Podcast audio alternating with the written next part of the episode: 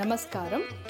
நீங்கள் கேட்டுக்கொண்டிருப்பது சிருஷ்டி டேல்ஸ் வழங்கும் திருக்கோளூர் பெண் பிள்ளை ரகசியம். கதை சொல்லி திருமதி வேதா நம்பிராஜன். என் அன்பு செல்லங்களா குழந்தைகளா வேதா பாட்டியோட அபாரமான உலகத்தில் நம்ம திருக்கோளூர் தோழி சொல்லுற வாக்கியம் ஆரியனை பிரிந்தேனோ தெய்வாரி ஆண்டானை போல. ஆச்சாரியரிடம் அபரிமிதமான பக்தி வைத்த ஒரு சிஷ்யனோட கதை இது. அரசரா ஆண்டு வந்த ஆள வந்தார். அவருடைய பாட்டனார் நாதமுனிகளோட சிஷ்யார் மணக்கால் நம்பி நம்ம சம்பிரதாயத்துக்கு அழகாக கூட்டிட்டு வந்தார். அரங்கனை சேவித்து ஆள வந்தார். தன் பொறுப்பையும் கடமையும் உணர்ந்து வைணவ சம்பிரதாயத்து பீடம் அதாவது சிம்மாசனத்தில் அழகா யாமுன முனியாக அமர்ந்தார். நல்லபடி நம்ம வைஷ்ணவ சம்பிரதாயத்தை வளர்த்து வந்தார். ஒரு முறை அரங்கன் கோவிலில் உற்சவம். உற்சவ காலத்தில் ஆழ்வார் பிரபந்தங்களை கையில் தாளம் தட்டி அபிநயத்தோட பாடுறத அரையர் சேவைன்னு சொல்லுவாள் திருவாய்மொழி திருநாளில் திருவனந்தபுரத்து பாசுரங்களை அரையர் அருமையாக அபிநயித்து பாடின்றிருக்கார்.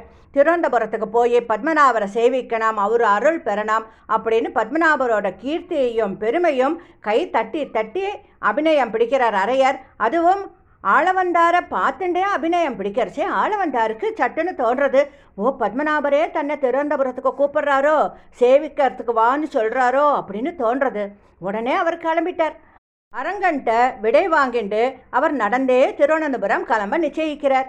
அப்போது மடத்தை யார் பார்த்துப்பான்னு கேள்வி வருது அப்போ தன்னுடைய சிஷ்யன் தெய்வாரி ஆண்டான்கிட்ட ஆண்டான் நீ இனிமேலேருந்து இந்த மடத்தை நல்லபடி பார்த்துக்கோ நான் திருவனந்தபுரம் போய் பத்மநாபரை சேவிச்சுட்டு வரேன் அப்படின்னு இவர் சொல்கிறார் தெய்வாரி ஆண்டான் குரு ஆளவந்தார்கிட்ட அளவு கடந்த பிரேமை கொண்டவர். குருவை விட்டு அவர் பிரிஞ்சதே கிடையாது. ஆளவந்தார் கிளம்பியதும் அவரோட பிரிவை இவரால் தாங்கவே முடியலை. தெய்வாரி ஆண்டான் உடல் வெளுத்தது. இழக்க தொடங்கிட்டு காய்ச்சல் வந்தது நோய்வாய்ப்பட்டுட்டார். அவருக்கு துணையாக இருந்த மற்ற சிஷ்யர்கள் வைத்தியரை கூட்டின்னு வந்து சிகிச்சை பார்த்தா நாடியை பிடிச்சு பார்த்த வைத்தியர் சொல்கிறார் உடம்புல ஒரு குறையும் இல்லை. மனதளவில் இவர் ரொம்ப பாதிக்கப்பட்டிருக்கார்.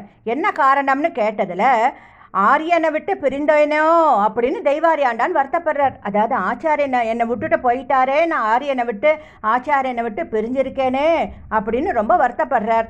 வைத்தியர் சொல்கிறார் இவர் உடல்நிலை இப்படி ஆனதுக்கு காரணம் ஆச்சாரியனை விட்டு பிரிஞ்சது தான் இந்த வியாதி தீர மருந்தெல்லாம் ஒன்றும் கிடையாது.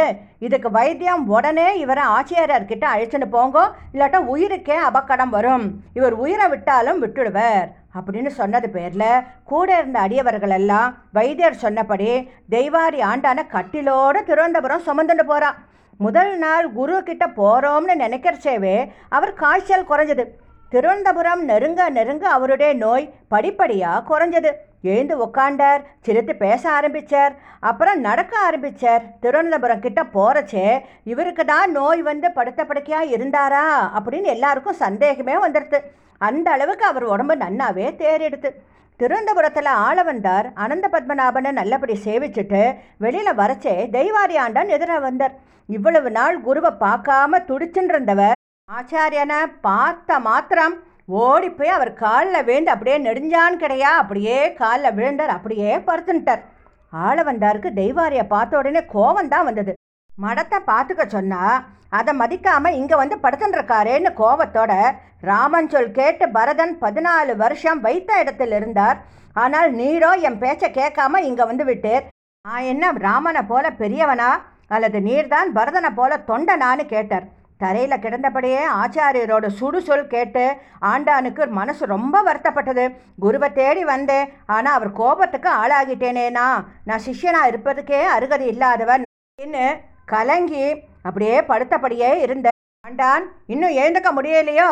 அப்படின்னு ஆள வந்தார் சத்தம் போட்டு கேட்குறார் அப்போதான் அந்த சுற்றி இருக்கிறவா எல்லாரும் அவரை அழைச்சின்னு வந்தவா எல்லாரும் ஆள வந்தார்கிட்ட புரிய வைக்கிறா.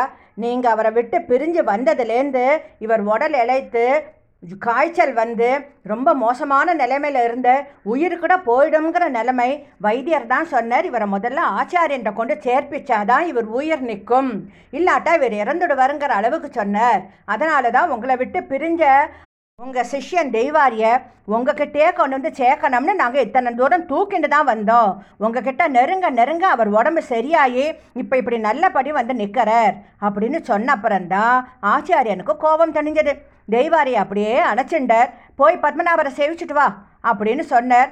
அதுக்கு தெய்வாரி சொல்லுவார் அனந்த பத்மநாபன் என் முன்னாலேயே நிற்கிறார் நான் ஏன் அங்கே போய் சேவிக்கணும்? அப்படின்னு கேட்குறார் தெய்வாரியோட ஆச்சரியமான அபிமானம் கண்டு அங்கே எல்லாருமே ஆச்சரியப்பட்டா. ஆள வந்தார் தெய்வாரியை புரிஞ்சுண்டார். தானே பத்மநாபர் கோவிலுக்கு கூட்டிட்டு போய் பெருமாளை சேவிக்க வச்சார் தரிசனம் பண்ண வச்சார். இப்படி தெய்வாரி ஆண்டான போல குருபக்தி நிறைந்தவளானா? அவரை விட்டு பிரிஞ்சதுனால உடல் நோய் எனக்கு வந்ததா? எனக்கு இந்த மாதிரி ஒரு குருபக்தி இல்லையே அப்படின்னு திருக்கோளர் பெண் சொல்கிறா அதுக்கு ராமானுஜர் சொல்கிறார் சில சிஷ்யர்கள் இப்படிமா மதுர கவி ஆழ்வார் நம்மாழ்வார் தவிர தேவமற்ற அரியேன்னு சொன்னார். வடுக நம்பி ராமானுஜர் தான் எல்லாம்னு இருந்தார். சில சிஷ்யர்கள் இப்படி அவ ஆச்சாரியனுக்கு மிகுந்த மதிப்பு கொடுத்து அவர் மூலம் அவர் ஆசீர்வாதத்தினால தான் பெருமாள் அடையணும் அப்படின்னு நினைக்கிறவா. அதில் இந்த தெய்வாரி ஆண்டானும் ஒத்தன். ரொம்ப நன்னா சொன்னமா இப்போ அடுத்தது யாரை பற்றி சொல்ல போகிறேன்னு கேட்கறச்சே அந்தாதி சொன்னேனோ அமுதனாரை போல.